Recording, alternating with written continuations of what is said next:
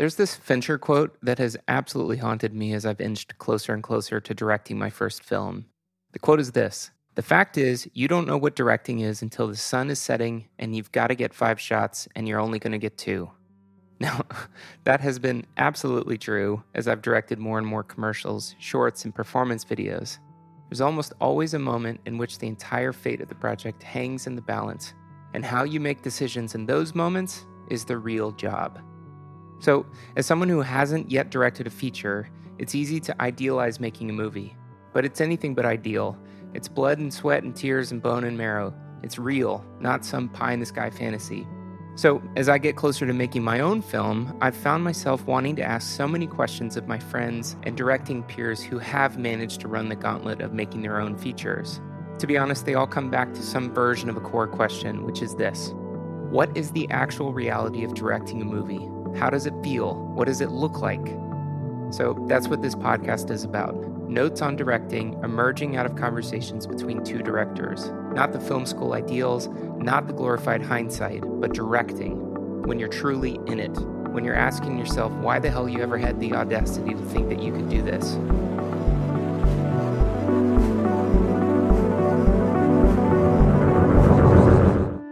Welcome to the Process Dispatch. All right, this is the second part of my interview with Twin. Uh, decided to split this one up. It ended up being quite a long conversation as well. I love getting to talk with these guys. And so rather than compress the hell out of this thing, we decided to leave it in two parts. So this is the second part of my conversation on the process dispatch with the director's twin. Yeah, so so talk to me about learning curve. I mean, do you guys feel like you're a bit of a frog boiling in water in the scenario of like you know the budget kind of continually expanding for instance or understanding kind of what was happening in any given moment i'm curious about that kind of i think it comes down to first and foremost you need to align yourselves with people that you trust and having the right producers um, the, the right people to have your back. Because it is a process as a first time director that you're being condescended you know in certain conversations with different people right? Like people are saying everyone else has done it except for you. Yeah. I mean but honestly everyone on that set has done it before and you are the first one that has it. So of course naturally you're going to have people say things like look when you do a few movies you're going to realize that this is not how it should work or whatever it is or they might say little catchphrases little little t-shirt slogans like trust the process trust the process and you're like I don't believe in the process. I don't believe in what you're trying to sort of get this movie to. Right well, like, now, we want to we yeah. want to fight against that. Like the result, the, the the process might be one thing, but like you're trying to get me to a result using a process I don't want to use. Like I don't know, man. You you got to go with your gut. You got to go with your instincts. You got to you got to listen. You've got to stay very aware that at any moment you might miss something and you can't turn back. And so we were lucky that we had two of us and we had good communication. I'd say that at its core super integral to our success. It is the ability to step back in any situation and go, Am I fucking crazy? And look at someone and and them go, Nah, dude, I feel exactly the same way. This yeah. is this is sketch. Yeah. Or, so so Ryan, number one, get yourself a clone that has independent thought. dramatically in your endeavor. I know I might I might have missed the, I might have missed the boat on that. Okay. I feel like it might be too late.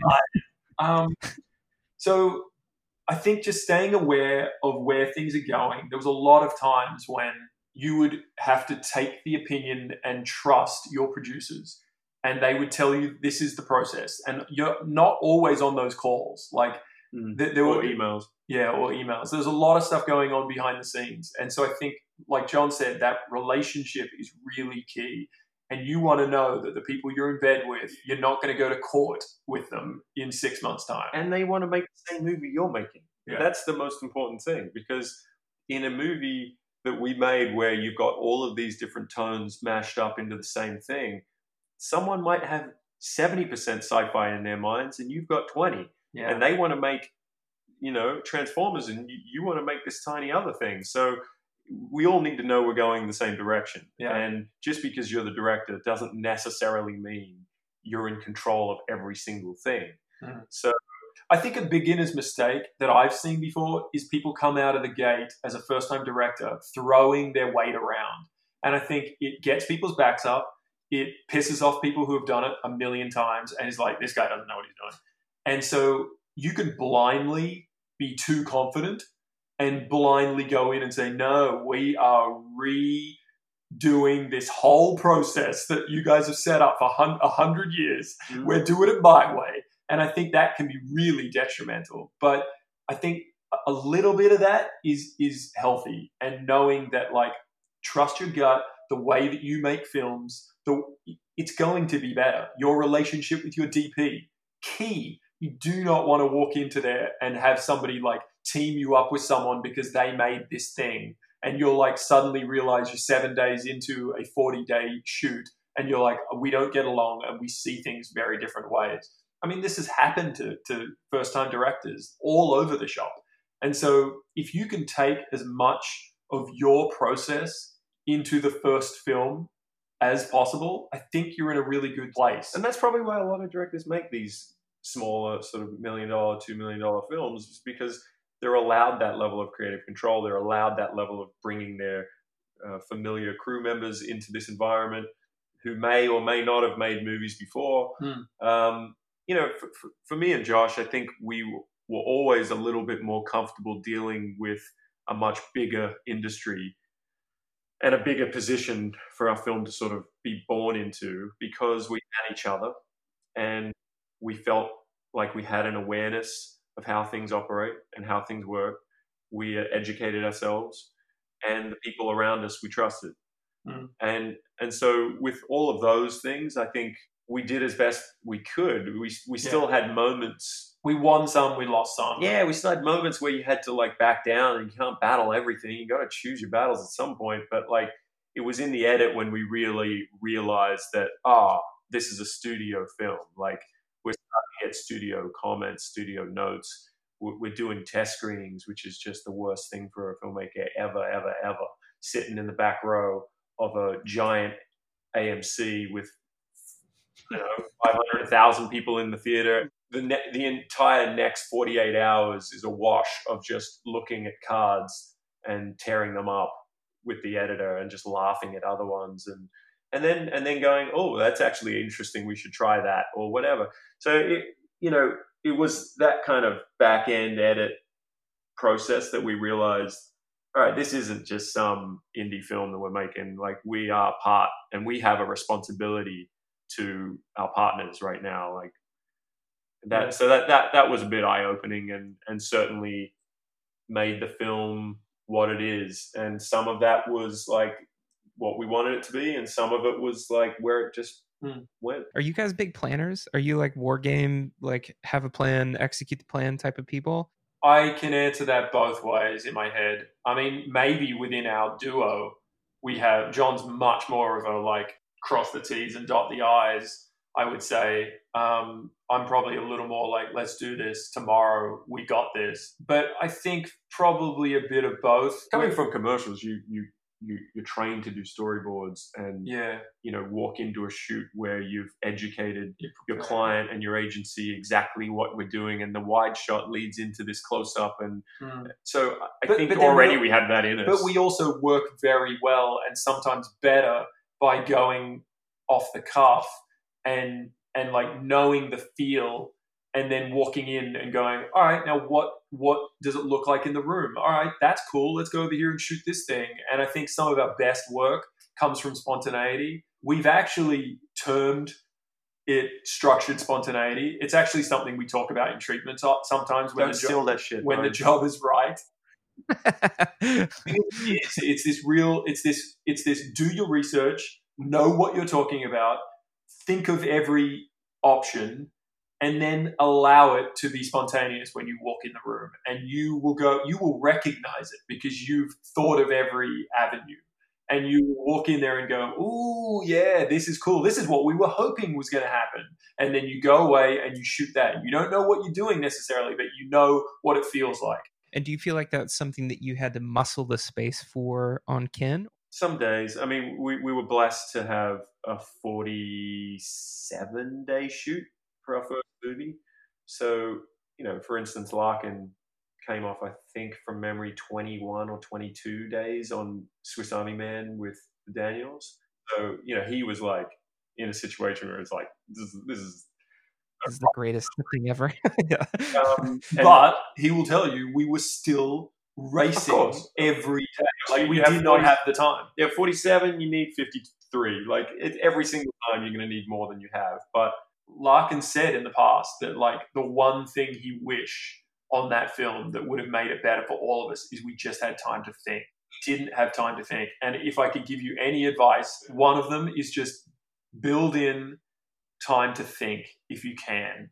Even if you were buying days, even if you were like, I will sacrifice other things so that we can have two more shooting days, you will just give yourself that chance, especially if you're not racing around and every day is a different location. You're going to have the time to just think Yeah. and come up with setups and, and go, is there a better way of doing this? And do you, do you feel like that you knew that at the time, but you just had a lot to accomplish and you just had to do it? Or do you feel like that's something that, you know, Larkin saying, oh, I wish we had time to think, is that something that you knew in the moment, but it was like, we just have to plow through anyway? I mean, I, I think we just had a very ambitious project And we had to make and and we're already we're shooting in Toronto for a road trip across the United States and you're trying to make things look like other things and and we we may have less budget on certain things than we should have and uh, yeah just just filmmaking But so the, the conversations at the very beginning with the producers was how much can we do this road trip? How much of this can and you realize quite quickly money rules everything. And so no, we have to go to Toronto. Why? Well, because the financing is Canadian. And, and tax and- breaks and, and, and they offer a large tax break. Okay, so we're shooting this in Canada. We were lucky that Toronto, 45 minutes out of the city, is rural as shit and looks like Nebraska Idaho or any of those, you know, states in the middle of the states. And the only thing we knew we wouldn't have is the desert of getting into Nevada and stuff like that. So we kicked and screamed to do a second section of the shoot that would only end up being two days. Wow.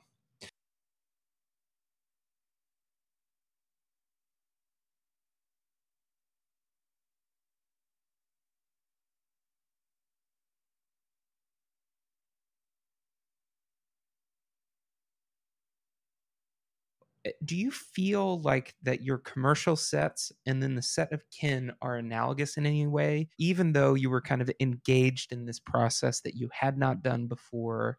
you know navigating the kind of politics of of making a movie at this kind of scale et cetera et cetera do you feel did you feel comfortable in terms of like the actual physical mechanics of the actual filmmaking We were perfectly set up to make this by doing commercials and music videos for however many years. It was shocking to us how much background and research and and your history as a filmmaker translates perfectly to making a movie. So one of the best compliments we got after the film was one of the producers said, and and I think other crew members as well, it feels like you guys have made 10 movies. And just that that was one of the best compliments I've ever received yeah, that just that says a lot. It, it, I don't think it's just us. I think you would be the same. I think you've done enough. You've been on enough sets. You've watched enough movies. You've you've been around enough cameras and crew. and you have an instinct of how these things need to work, or at least need to work for you to succeed. There were things that were new, and, and we were learning of how the system works. Like I found it really interesting. I'd never ever, and um, maybe not the only one, that I never realized the colored pages in a in a shooting script and what Right. that means. And Right. so you'd have like your writer writing little rewrites, and then instead of completely replacing every head of department scripts, they'll bring in The, color pages. the the blue pages, the green pages, and they all represent the different steps in changing it. Things like that. There's things like table reads or like giant sort of heads of department meetings where we talk about stunts and, and things that, you know, we've done wire work and things in commercials, but I guess like the way a movie works day to day and what your schedule looks like and the certain things that you're required to do, some of them are unique and we But were only- rolling with it. only in a this is cool kind of way. Like not in a I, I don't know what I'm doing. Like everything we felt very comfortable on set and it was like, all right, now you just get to put all your effort into a big project. Yeah, that's that's great. So I I got the chance to go on set of Fargo season four, I guess. Back in February, I got to go watch them for a few days as they were making one of the episodes of Fargo, and like I had that that realization. I walked around, I was looking around. It was a really amazing experience for me, just because I kind of got to look around and go like, this kind of looks like what I mean. This like if if if Dana, the director, walked up to me was like, dude, I gotta go. You need to take over. I would have been completely fine. I was not intimidated by the scale. It's no different than any of the commercials I've been working on. Like, um, and if anything, like there was no agency, no client there. Which I gotta say that was the most refreshing thing. Like, no disrespect to advertising world, but like directors are king on a feature film, and you feel it. People come to you and they ask you your opinion, and when you call cut, there's no one there going, "But can we, can we get one yeah, there?" maybe one more like this. Yeah, No, it's like this is your domain, and you Yeah. feel it in a very respectful way. As long as you have the respect of the people around you, they, they will they will kill themselves for you. I mean, it is a massive ego boost your first week on set when you realize. I mean, it can be very scary as well. I would imagine of like, this is all on you. Don't fuck Yeah. up. But like, you have all the power, and you better have done your homework and know what you're doing because everyone's looking to you. But once you feel comfortable with that, and you're all friends, and you're all trying to make something great, it's so liberating. It's so mm. Wonderful. That's that's why directors do it. Is because they're like, someone's paid a certain amount of money for us to go away and put my ideas on film. It's awesome. and look what look where we are, and look what we're doing right now. It's it's ridiculous. So talk to me about how you guys work with actors. I'm curious on two fronts. Number one, you guys did have the good fortune of you know having some quite recognizable people in your film. I think there's th- there is definitely a difference between directing actors and directing celebrities. Yeah, yeah. So I'm curious about that. And then I'm curious, like just nuts and bolts wise, like how you guys kind of handle presenting unified vision on set. That was one of the most early sort of things that we we promised each other that we wouldn't contradict each other on set. And the worst thing that could happen is for one of us to say something to an actor and the other one to just hold, hold the role for a second and run up and say the exact opposite. That's our nightmare. And and it happened in a very subtle way early in our careers on a commercial. And someone, you know, said something like, "Oh, here we go. This is the problem working with, you know, brothers or whatever." And and we just were like, "Ugh, Never again." never can happen again." So you know, we pretty much do everything we can. We have little brother, twin brother systems like tapping each other or holding a finger up when to sort of butt in that we're doing right now. Um, we just have little ways that we both know the rhythm we talk in and, and when is a good time to sort of uh, confirm something, when is a good time to sort of bring up a new idea that like derails a thought. Because at the end of the day, we're, we're doing this together. This isn't the Josh show or the John show. This is Mm. this is this is us together. So Every day is the Josh show. So when we work, we really downtime is the Josh. signed up, signed up on that for life. So I guess On when set. you're when you're on set, there is a a very specific way of working with everyone, and you don't know it until you're at least a week in. I would say. You, And- you pick up a, a little bit the first time you meet them, first time you talk to them. Uh, Yeah. Like for instance, we went to uh, Soho House in in Ludlow uh, in New York and, and met with James, and he wanted to know everything about the movie to a point where we, we were just we were I guess we were expecting someone to just be like, "Tell me my role," and he was asking like, "What's behind the alien tech of the weapon?" How does the gun? how does the gun work? And we're like, what the fuck do you want to know that for? This is amazing. Um, okay, well, it's a plasma-based weapon, and we, you know, it's not combustion-based. So it's not going to fi- blow up anything with fire. It's more like a sledgehammer hitting something. He's like, oh, that's cool. So yeah, like just talking about all the details of the movie, and um, he was he was in from that first meeting, so we kind of got a vibe from him. Yeah. Um, the thing, thing we learned about James is he's just an absolute professional. But he came in, he was he was so instantly sort of absorbing everything. He didn't know what we'd already shot, and but but just picked it up so well. And when we he'd have a three page monologue or something, and we'd we'd be like, "Can you change this little thing? Change that to that that reference of, of this song. Let's put this song instead." And in one take, you'd just nail it all. So yeah, like you know you've got someone very, very, very good on camera that just has a certain confidence. the, the way you speak to James is probably quite different to the way you speak to the, the kid Yeah. who's first timer from Atlanta, um, had done. Uh, he was he was one of the uh, New Edition characters uh, from the New Edition BET series. He had been behind camera, but he hadn't been in a movie. And we kind of, in a weird way, sort of Teaching him how to yeah, act. trained him to be an actor and and to sort of how that looks when you're in a scene with James Franco or Dennis Quaid, or Yeah, you're meant to be the brother of Jack Reynor, so you, like you you dudes need to hang out, and so we we really brought a sense of uh, work ethic and culture to this kid, But, which was but awesome. I would say also a big level of less is more. I mean, he had to really learn that we see everything and you don't need to do a lot. And so we walked him into that stuff. and you could get away with a line reading with him because he's you know he's first timer and he's a kid and he's he just doesn't like know or care. yeah, he- he doesn't understand that taboo, so he, he's just like, yeah, totally cool, and and he'll deliver it perfectly. I gave Franco a line reading at one point. Uh, everybody looked at me like I was crazy.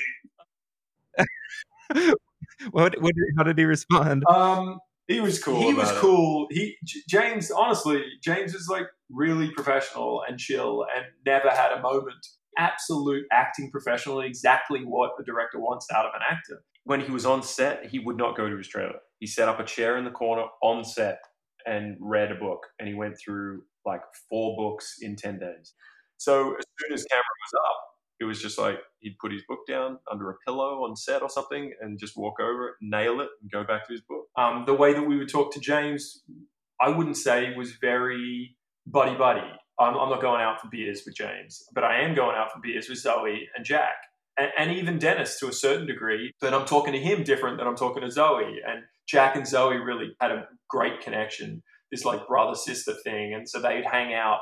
Um, you'd go to a pub and in in Toronto somewhere, and you'd all have a beer and talk about stuff, and that felt very different. We wouldn't have done that with James. Um, James is pretty insular and and almost comes across shy when he's on set, but he's so focused. He's actually looking at everything. Then Carrie, Carrie Coon, we were so lucky to get for such a. It was a bigger role when we were shooting it. She probably had about seven scenes, and then unfortunately we had to cut her role down to like two scenes or three scenes or something by the end of it. But Carrie, as a human being, was unbelievable. We're going to be friends for life. Yeah, man, you just got to figure out what everyone's little path is and jump in onto that and figure out the best way of getting the best material. A lot of the directors I've talked to, and a lot of my friends who've kind of made movies at that scale, their first movies with kind of actual stars attached. It's been a part of the learning curve for them for sure. Is is learning how to navigate that, and then also to you know to navigate all the relationships with the cast. Who everybody needs something a little bit differently. You know.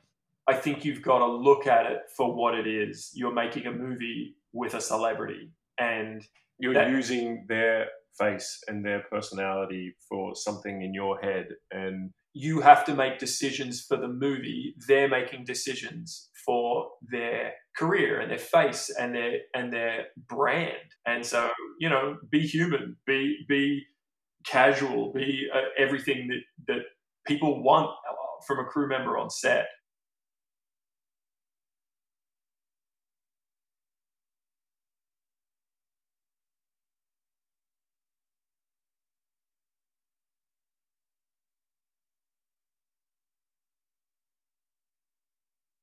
I'm curious what the experience or the feeling of this film, this thing that's been with you for years, and it starts to calcify as you get closer to having a locked picture, even as you're doing the, you know, test screenings and all of this thing. But like at some point, you start to realize like the thing you imagined and then the thing that's in front of you, they were never going to line up. Um, but the thing that's in front of you is now going to go out into the world. What is the feeling of knowing you're about to put something out that you know, as you were saying, you can't hide from. I'm, I'm curious what that kind of process was. Not necessarily about the movie being good or bad, but really just that kind of like recognizing that like you're about to, you know, this thing's about to sail off without you. It's terrifying. I mean, press releases and all of that kind of stuff that comes out. That that's that's a very sort of different part of the process to filmmaking you know, ultimately you're making something and you're giving your baby to other people. But you do have to realize that the marketing part uh, department, for example, at a studio, they work independently to you. That it is their job, it is their world, it is their dominion, and they, they kind of don't want your feedback either. They, they like, why do I want to know from you? Like, it is, it's like I'm up now. Yeah, I sell movies my job. You, you, had your job. You made this thing. Now I now my job is to sell it. So if you can make friends with them quickly and well, and you all feel like you're on the same team, your movie's going to be benefited massively because really they hold the keys to your film being released and how that looks and how that feels and what it is saying. And so I think one of our biggest problems of why we potentially didn't make more more money was just what the public thought the movie was versus what it was.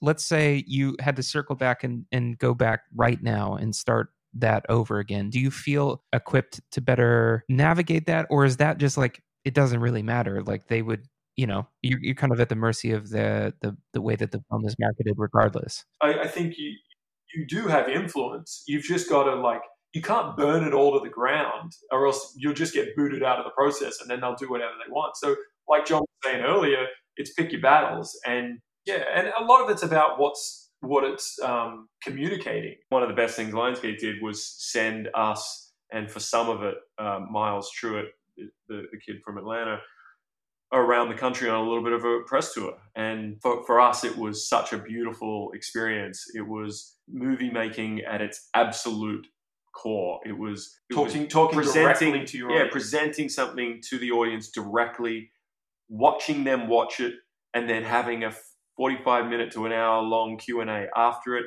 and then a poster signing that went for two hours with lines around the theater, and and people coming up shaking your hand and saying thank you for representing young black men in a, in a hero role in a way that I haven't seen in a sci-fi and you know just awesome responses from real people Oh, so cool, man.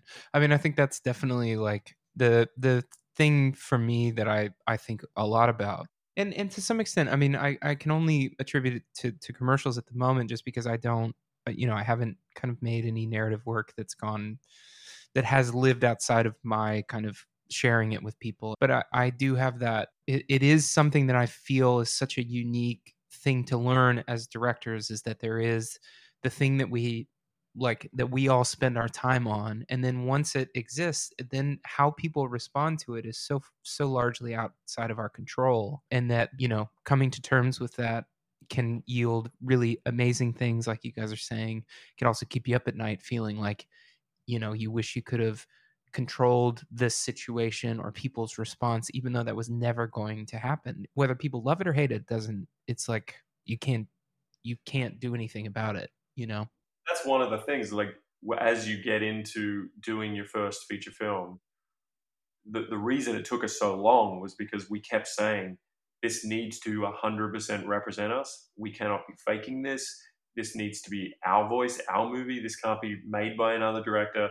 And so that obviously that process is a lot of turning things down and a lot of like second guessing yourself and whatever. And and when it came time to make what we made, it was us. So when it goes out into the world, you you can't feel any other way than just pride for for what it is and that it does represent you and your creative voice. Whether that thing gets a great review in Variety or not is not why you set out to do it.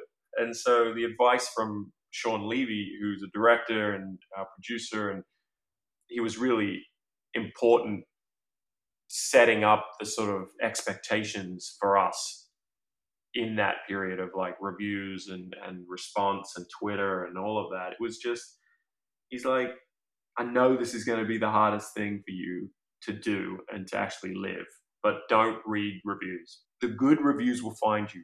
I mean, that's a t- it's a tall order if you've not kind of had the experience of having that much kind of focused attention at any given moment um, on something that you've made. That's a that's got to be something that takes time to learn how to process that even and without it kind of you know piercing the the the core um, identity or protection you have for why you make the things that you make you know? And it's and it's a reason why a lot of filmmakers have given up and only made one movie. Be a very easy thing to just go oh man like we didn't get like in the 90s on rotten tomatoes and and everybody and like offered a star wars movie so like let's just go back to commercials. And you know it's not it's not why we started it. It's not what, what we set out to do. It's yeah. so I, I think the important the important piece of advice from my side is just, and I think you already have your heart in this place. It's just to know what you're setting out to make, and to try to stay as true to that as you physically can, because everything about the process is trying to rip that away from you. Was this experience? Did it make you want to make another film right away? Did it make you feel like you needed to go learn how to do something differently? Did it? I'm curious what your kind of response on being on the backside of, of making this first film we, was. We definitely learned by doing. So I, I, de- I did.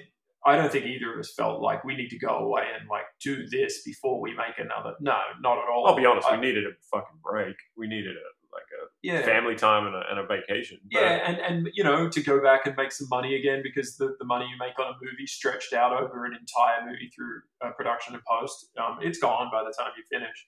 So you know, go back to ads and make some money is a is a very smart, logical way of being a filmmaker in this industry. And so that's kind of what we did. We had to reset up a lot of things in commercials because they forget about you. We also spent a lot of time. We now have another window open Hollywood knows who we are, and so we have to get development going on our other projects of things that we're interested in doing, and that takes a lot of time.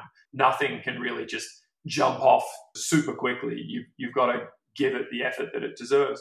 So we've spent a lot of time since making Kin um, developing different things, whether it be TV or film, and most of them are our own projects. Um, you've got to have a lot of plates spinning at the same time so that you can jump from one to the other and and feel good about oh this one's going to go? Okay great let's do this one. Totally. I, feel like that self-generating impulse i i feel like i've always seen in you guys' work. It's definitely something that i feel a kinship with a handful of my kind of filmmaking peers who are guys i've either come up with or or guys like yourselves who are you know a few steps ahead yeah, I mean, I I feel like having seven, eight, nine irons in the fire is like the only path forward. Definitely Looking back, I think one of the assets of what the road we walked on was that we had Bagman and we had something to show people, and that sort of culture of just going out and making something. Kin became the reward at the end of that process, right? That that was, it opened a door and allowed us to go and make a feature film. Totally. Final thought for me would be like when you think back to making the film, it doesn't even have to be on set. Maybe just the process of mm-hmm. actively making this movie. What is the thing that stands out the most about your experience on the One film? thing for me would be the feeling of being in pre-production on a feature film, having a director's office, having a, D, a cinematographer's office down the, the hall and a first AD's down a hall. Having imagery posted on all the hallways and, and walls so that people are walking past it, seeing your movie. Yeah. For, you know, spending the time to really find good reference photography and just the theory of it all and putting it up around you and giving yourself a space and so that people walk in and go, "Ooh, there's an excitement in the room because your movie is on the walls." Like that that to me is a big memory for making the movie. Um, and that's before anything's really begun. But I would say the, the one thing that I heard from uh, Steven Spielberg was you, you don't feel like a director until you shot your first gun, gunfight. And the day that we got to sort of shoot blanks on set and you know, just work out the choreography of that, that felt like that was a real giddy kind of moment of just looking at each other like, yeah, man, we, Yeah. we arrived. That's amazing. yeah, I mean, think about it. Indiana Jones and stuff like that for Spielberg. I mean, he would have got onto Raiders and been like, I, I feel like a director. I love it. Well, I mean, I love the film, man. I mean, I think I know I've, I've told you guys b- that before, but I feel like the fact that the producer like said to you that you guys, you know, that the film that you guys pitched is representative of the film that you made. I feel like to me is like a huge. I mean, even on commercials, I feel like I a lot of times when I do a commercial, I'll go back after it's all kind of after the dust is cleared, and I'll read my original treatment again. I know I've done a good job if my treatment matches the final commercial. well, dude, I, I really appreciate the fact that you spent the time to watch the movie because there is so much content out there at this point that, like, I find it a blessing every time someone comes back and said, Well, I spent two hours watching your movie. I'm like, Man, thank you. Yeah, totally. we're really proud of it. I mean, there's certain things that you look at and you're like, man, it's just like held together just barely. But that's all part of the learning experience. So All right, I've got, Move on. I've got one little last piece of advice for you. Lay it on me. really try your hardest to cut your pages down to the point of uncomfortability. You have to spend the time shooting every single scene, and you can waste a day very quickly. We probably had at least 10 pages of material that should not have been on the page in the script that we naively said, well, we're better off shooting it right, and then you've got the chance to, to cut it out in the edit. One thing that I will never do again is just write or have a script written that's 119 pages and go, well, you know, it could be 110, but like it's all good stuff. Let's leave that in and we'll shoot it. That was a real learning experience for us that when we got to the edit, we looked at the material that was taken out of the movie and our first cut was like two hours and 26 minutes. And then you, our final film is 97, 90, 96, whatever. That's a shit ton of material that you didn't have to shoot. So that, that is a piece of advice that I think is actually practical that directors can use because we fell into it. And I, I almost feel like an idiot that we shot things that we just shouldn't have shot. No, that's super helpful, especially for me right now because I've my script for stages is is creeped up over 110 pages, and this includes like moments where I've got it written that he, you know, he's playing a song at a concert. So that's probably, you know, that that could be a couple of minutes of in one sentence just to let him actually play the song, and so it feels like I'm starting to get that advice from people of just like, dude, do you really need to go like A, B, C, D here? Could you just go A to D? Like, I think fine. And dude, we found that in the edit 100% of like, you can go from this to this. That's all the stuff that I didn't have the experience with. Totally. Well, guys, seriously, thank you for taking the time and and and chatting with me. I think that's uh, that's all. This is a great conversation. I appreciate it very much. No, we've, we've definitely been watching your journey and, and uh, respect the sort of um, the passion and the and the putting yourself out there and being as, as honest and real as you can. Yeah, and our, our ethos on, on the whole filmmaking thing. Uh, I'm just excited to see what you end up doing, man. So good luck with your project, uh, whenever that turns out to be. Appreciate it. Awesome. All right, guys. Um, thanks for listening to the Process Dispatch, a conversation about directing between directors. Original music, mix, and editing by Jake McMullen. Produced by myself and Anna Ramos. Designed by Tyler Swanner and episode artwork by Sean Bay. Please follow us on all social platforms at The Process Dispatch. For show notes and further information, visit theprocessdispatch.com. Thanks again for listening, and we'll see you in the next episode.